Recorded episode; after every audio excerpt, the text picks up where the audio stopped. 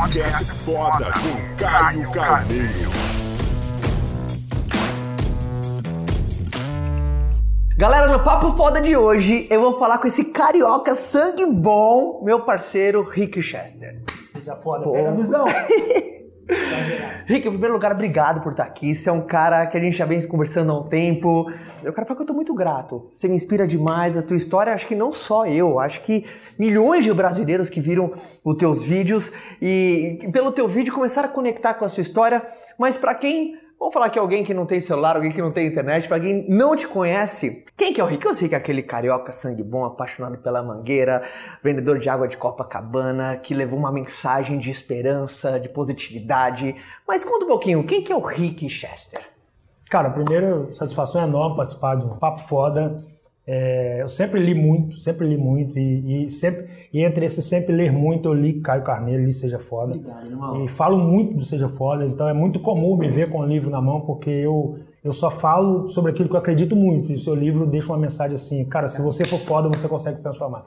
Então, parabéns por ser quem você é, por ter o canal que você tem, por ter a disposição que você tem e por representar muito bem o nosso povo quanto escritor. Isso é muito importante. irmão. É, o Rick é o resultado do não que eu dei para todos os nãos que me deram, porque a minha vida foi constituída de mais não do que sim. E a, a diferença foi o que eu fiz com esses nãos. Então, eu costumo dizer que eu sou o resultado do não que eu dei para os nãos que me deram. Né? Eu sou mineiro, na verdade, eu sou mineiro mais carioca que você pode é mineiro, conhecer. cara? Sou mineiro, pô, nasci em Pitangui, Minas Gerais. sabia, eu não E- mas sempre fui pro Rio, porque minha mãe sofreu derrame muito cedo. E aí os filhos, a família se dividiu, porque minha, a minha tia ficou na criação dos meus irmãos enquanto minha mãe estava internada. Tá. E nisso as meninas ficaram no Rio de Janeiro, os homens ficaram em Minas e a gente trocava isso sempre para que um pudesse ver o outro para não perder os laços de família. E eu fui começando a entender que o meu lugar era o Rio de Janeiro até que eu vim morar no Rio de Janeiro. E, e aí essa vinda para o Rio de Janeiro transformou tudo na minha vida. Eu coloquei uma mochila nas costas e fui para o Rio de Janeiro. Como começou a água? Por que a água? Porque é, é a tua marca, né? Foi onde você começou, foi nessa veia empreendedora começou a surgir. Onde veio? Cara, é o seguinte, meu pai é o maior empreendedor que eu conheço, é meu pai. Meu maior mentor chama José Raimundo da Silva, meu pai. Esse cara é foda, tá? E, e esse cara, aos sete anos de idade, ele me falou, quando minha mãe sofreu o derrame, o médico virou pro meu pai e falou, cara, ó, a chance da, da- sua esposa sair viva dessa mesa é mínima. Então você fica olhando aqui nesse aparelho de, de batimento cardíaco, se isso parar, nós perdemos a, a paciente. Aí o meu pai, mesmo com aquela dor ali, medo de perder minha mãe, reuniu os cinco filhos ali, virou pra gente e falou, cara, vocês têm que estar prontos. E a vida vai ser assim, sempre, não importa a situação, vocês têm que estar pronto, a mãe de vocês está naquela mesa ali, ela pode não levantar mais, vocês têm que estar pronto para isso. Eu entendi aos sete anos que eu tinha que estar pronto, independente de qual era a situ- a situação. Aí aos oito anos eu já vendia verdura, eu eu plantei uma horta, comecei a vender verdura, já vendia sacolé, picolé, e fiz isso a vida toda. E aí e eu sempre vim para o Rio de Janeiro, para os Réveillons e tal, e sempre tive uma ligação muito forte com Copacabana, muito forte. Eu sempre fui muito próximo ao mar de Copacabana. Eu sempre via as pessoas vendendo, etc., mas nunca imaginei que eu, eu naquela situação, apesar de que eu sempre vendia a vida toda. Até que em 2017 eu resolvo literalmente vir para o Rio de Janeiro. Aí eu chego naquela praia em determinado dia, estão várias pessoas lá, um calor do caramba, e eu fiquei com vontade de tomar água. E eu tô esperando alguém passar para vender água. Falei, cara, demora que eu, a galera. Aí já o Fábio do empreendedor falou, Aí eu falei, opa, tem um nicho aqui. Aí no outro dia eu fui lá vender água. E eu não tinha dinheiro para vender aquela água. Aí eu arrumei 10 reais emprestado e fui, comprei meio saco de gelo, uma bolsa de água mineral, 10 reais, eu não tinha nem 10 reais. Então a galera fala, ah, para começar você tem que ter um milhão. Não, eu não tinha nem um real. Mas eu tinha ideia e disposição pra caramba para começar. E para começar, você precisa, você precisa, na verdade, é querer começar. E aí eu peguei 10 reais, comprei meio saco de gelo e uma bolsa de água mineral. E coloquei a água dentro do saco de gelo e parti para Copacabana. Aí no primeiro dia eu só vendi duas águas, olha que interessante. E voltei para casa e falei, cara, não é tão simples assim não. Aí no segundo dia eu voltei e vendi todas as águas. Aí eu fui em depósito, comprei mais, vendi, comprei mais, vendi. Eu falei, cara, é isso que tem que fazer. E aí comecei a vender água, vender água. E aí no final de 2017, o prefeito do Rio de Janeiro corta a verba do carnaval e a Mangueira, minha escola de samba, resolve falar que criar um enredo sem dinheiro, com dinheiro ou sem dinheiro a gente brinca. E eu falei, cara, é isso que eu fiz a vida toda. Com dinheiro ou sem dinheiro, eu sempre continuei. Com dinheiro ou sem dinheiro, eu nunca escondi atrás de problema para parar. Com dinheiro ou sem dinheiro, eu sempre girei minha engrenagem. Com dinheiro ou sem dinheiro, mesmo que a crise estivesse estampada no meu rosto, eu só dependia de eu não entrar em crise para as coisas girarem. E eu nunca entrei em crise. E eu comecei a falar isso com as pessoas. Até que um dia, um grupo de turistas em Copacabana me pede uma água, eu estava falando de crise. Eu falei, cara, nós não temos um Brasil em crise, nós temos pessoas que, dentro de um país que só vai se desenvolver quando essas pessoas se desenvolverem. E se essas pessoas não saírem da crise, esse país não vai sair da crise. Os caras falaram, cara, você tá pirando. Você é mundinho é Copacabana, você fala isso porque você não sai dessa areia aqui. E aí eu ouvi aquilo e falei, cara, tá bom, a água tá aqui, obrigado, e continuei andando. Quando eu tava saindo, um deles virou e falou, esse neguinho que vende água em Copacabana pensa que pode falar de crise. Pronto, aquele cara acordou gigante. Isso era 27 de março de 2018. No dia 28 eu sentei lá em casa e gravei o que ficou conhecido como o vídeo da água.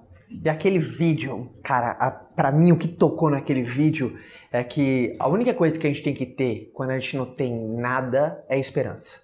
Verdade ou não? Quando a gente tem que proteger muito bem a esperança. E como aquele vídeo foi do resgate da esperança, verdade ou não? E, mas ficou muito claro que você não pode deixar a crise entrar dentro de você. E, e você é um grande mensageiro.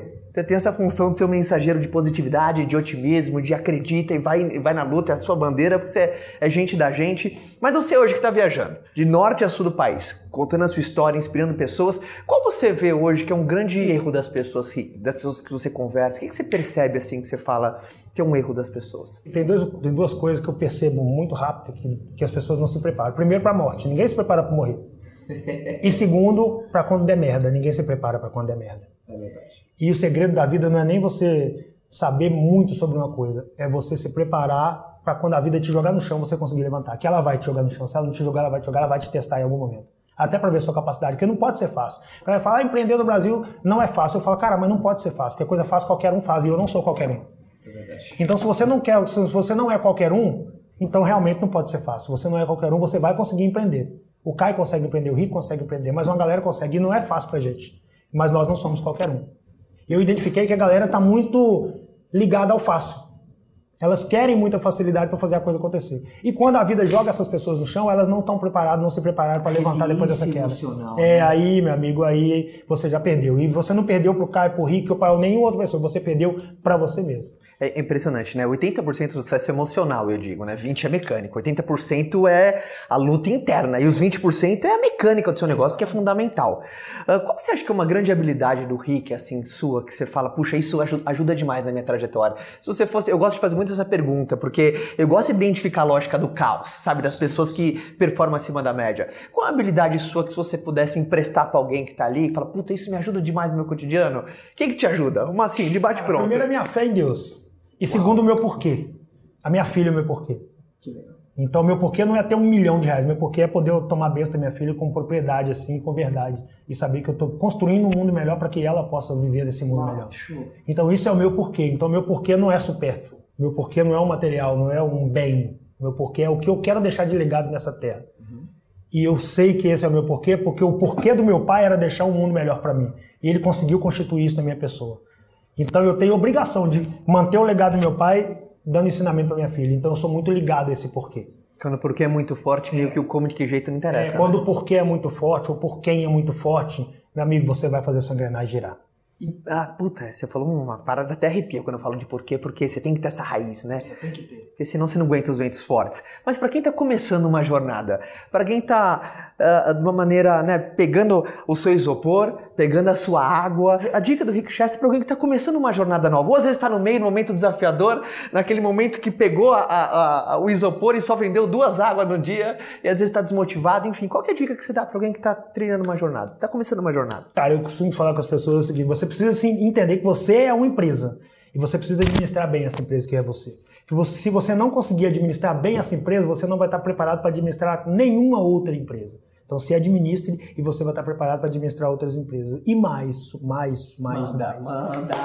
Eu, a galera me pergunta, Rick, você fez faculdade de quê? Eu sou formado na faculdade da vida, no curso de superação e com pós-graduação me levantar todas as vezes que a vida me jogar no chão. Então você se prepare, e antes de você se preparar para o mundo, se prepare para levantar, porque a vida vai testar você. Vai ter o dia que você vai sair com a caixa cheia de água e você vai, vai vender só duas. É a vida te testando. E se naquele dia você voltar com seu isopor e falar isso não é para mim, você já perdeu. E você não perdeu para ninguém, você perdeu para você mesmo. Então você provou que você não é tão foda assim igual você pensa. Eu sempre provei que eu sou foda. eu sou teu fã. Eu sou teu fã. Você acabou de lançar o livro. Eu sei que, assim, o, o, o livro vai ser, vai ser uma explosão, porque, sabe, você é gente da gente, cara. Você representa muito, sabe? Uh, você fala muito, né, do nosso hino, né? O orgulho de ser brasileiro. E eu gosto muito dessa, de levar essa bandeira. O Pega a Visão. E o que, que é o Pega Visão pro Rick, sabe? De onde veio o Pega Visão? Bom, O que, Visão- que, que simboliza pra você? Né, Muita gente me pergunta, o que, que significa seja foda pra você, Caio? Mas o que, que é o Pega Visão pra você? Ó, já, já, já vou colocar aqui embaixo a descrição, você precisa pegar esse livro de qualquer maneira, tá alucinante. Mas fala pra galera, Pega Visão. Pega a visão primeiro era um dialeto local do Rio de Janeiro. Eu tenho costume dizer que os águias, águia reconhece águia, por isso nós estamos sentados aqui, porque águia reconhece águia. Eu costumo dizer que os águias conseguem olhar para onde está todo mundo olhando e enxergar o que ninguém conseguiu enxergar até naquele momento. Quando você pegou o Seja Foda e transformou isso em uma marca, você causou o que, que é esse Seja Foda? Porque ninguém conseguiu olhar para aquilo e visualizar o que você visualizou. Águia, visão de águia. E águia tem visão. E no Rio de Janeiro, a gente, o Pega Visão no Rio de Janeiro é o quê? Quando eu quero te passar uma, uma informação, eu falo, Caio, pega essa visão aqui. Aí eu vou te falar. Ou quando você tá dormindo, esperando a crise, fala, meu irmão, pega a visão, acorda pra vida aí, ó, levanta e anda, bora, caminha. O pega a visão era isso. Só que era um dialeto local. Eu falei, cara, isso aí, eu vou transformar isso aí, isso é uma pedra bruta. É um grito de É guerra. um grito de guerra, eu vou lapidar isso tudo, e isso é a maior definição da 47ª frase do hino nacional do meu povo, que diz, verás que um filho teu não foge à luta. Pega a visão, parceiro, não foge à luta. Se você fugir à sua luta, você já se acovardou. E você não perdeu pra ninguém, você perdeu pra você. Rick, eu quero falar do fundo do coração que eu tô mandando minhas melhores vibrações. Quando eu vejo, sabe, você viajando, eu, eu tô com você junto, tá nessa causa. Você tem essa função de, de juntar, você é um grande general do exército do bem que eu chamo.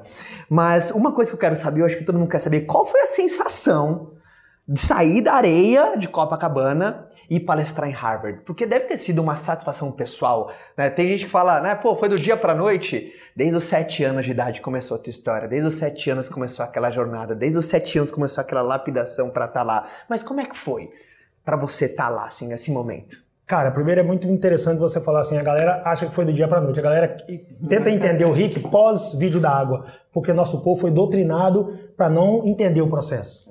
Nosso povo foi doutrinado para se manter ignorante. Ó, não leia, você vai fazer esse quadradinho aqui, fique aqui. Eu vou te manter aqui, vou te dar algumas coisinhas, você fica aqui, não sai daqui não. E essa galera não consegue visualizar muita coisa. Eles foram doutrinados para olhar para resultado. E aí quem consegue olhar dos 7 anos de idade até o resultado, consegue entender o- como que o Rick conseguiu fazer aquilo tudo.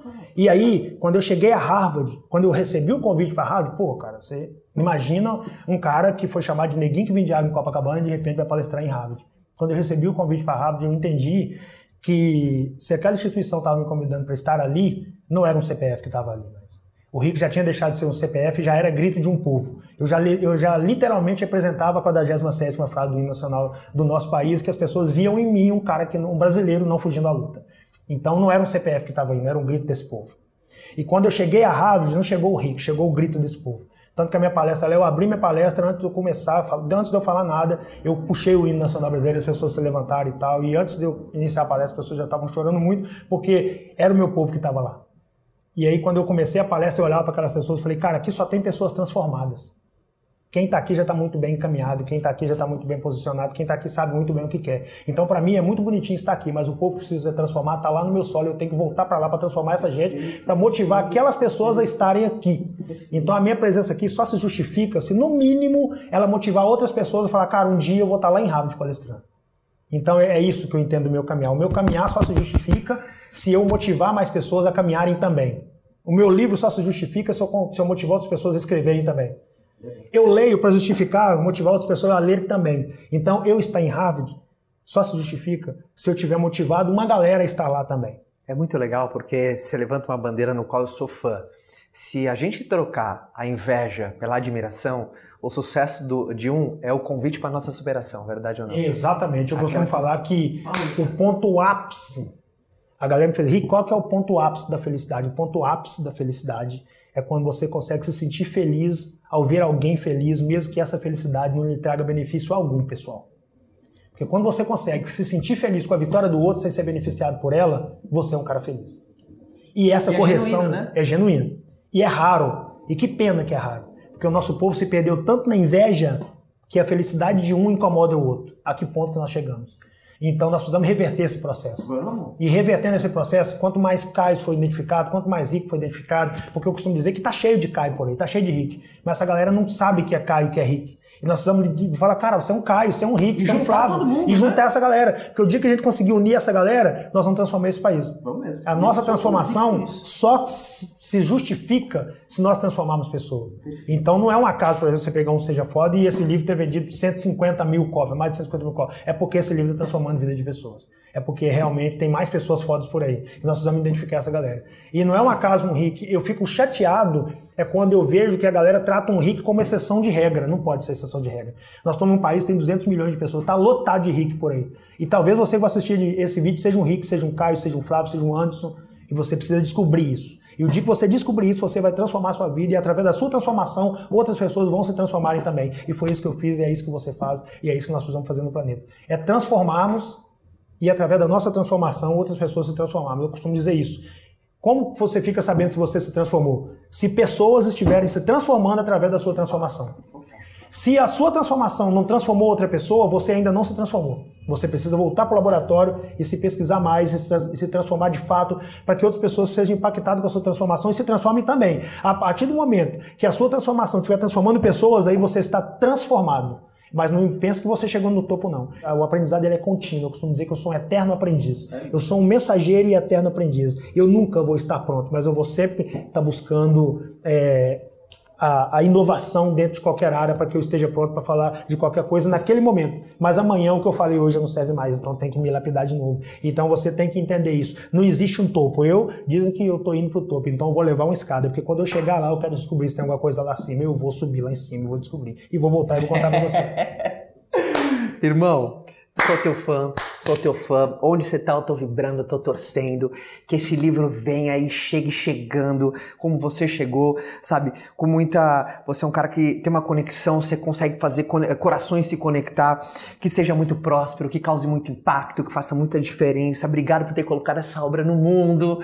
Eu acho que a grande função uh, de qualquer pessoa é deixar algo para alguém. Seja um livro, seja uma história, seja um exemplo, seja qualquer coisa. Então, obrigado demais. Pega a visão, tá disponível. Você tem que pegar o seu livro, é muito mais do que um livro, é um grito de guerra. Tá? É, um, é, um, é um chamado para a união. Então vou estar tá vibrando, vou estar tá torcendo. A todo Exército do Bem, todas as mídias do Rick vai estar tá aqui embaixo. Acompanha esse cara, ele que gera continuamente conteúdo todo dia e um vídeo melhor que o outro. O cara consegue superar num vídeo melhor que o outro em um minuto. É uma sabedoria assim infinita. Obrigado. A Exército do Bem agradece demais e foi um prazer enorme estar com você aqui.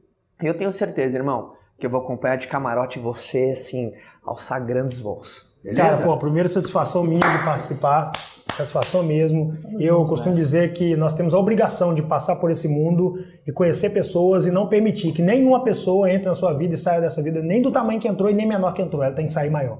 Então, a minha obrigação quanto ser humano é deixar o mundo melhor para honrar o que meu pai me ensinou e para deixar um legado para minha filha. Então, isso aqui, ó, é, é uma satisfação muito grande, uma responsabilidade muito grande. Hoje, eu tenho meu livro lançado pelo mesmo, pela mesma editora que lançou Seja Foda, Caio Carneiro, a mesma editora, a mesma editora que lançou Fábio Augusto da Silva, então eu, isso para mim é um orgulho muito grande, é uma responsabilidade muito grande. Eu costumo dizer que quanto maior, qual é o, quanto maior é o seu raio de alcance, o frasco vai ficando mais sensível. Então nós temos que nos lapidar e nos vigiar muito para isso. E é uma, com alegria muito grande que eu falo para esse canal, falo para esse cara que é foda pra caramba, e que um cara que já transformou a vida de pessoas, é nesse caminho que eu quero trilhar. Se é verdade aquela, aquele, aquele papo que você é a média das cinco pessoas que você tem em sua volta, então, meu parceiro, ó. Obrigado, Rei. Tá e ó, e pega a visão. Pega a visão. Galera, tchau, te vejo no próximo vídeo. Deixe seu comentário, sua curtida e a gente tá cada vez mais conectado. Forte abraço. Tchau. Sucesso, pega a visão. Uh! Quer continuar esse bate-papo comigo? Então vou te esperar lá no meu canal, tá? É youtube.com barra Caio Carneiro. Forte abraço, galera.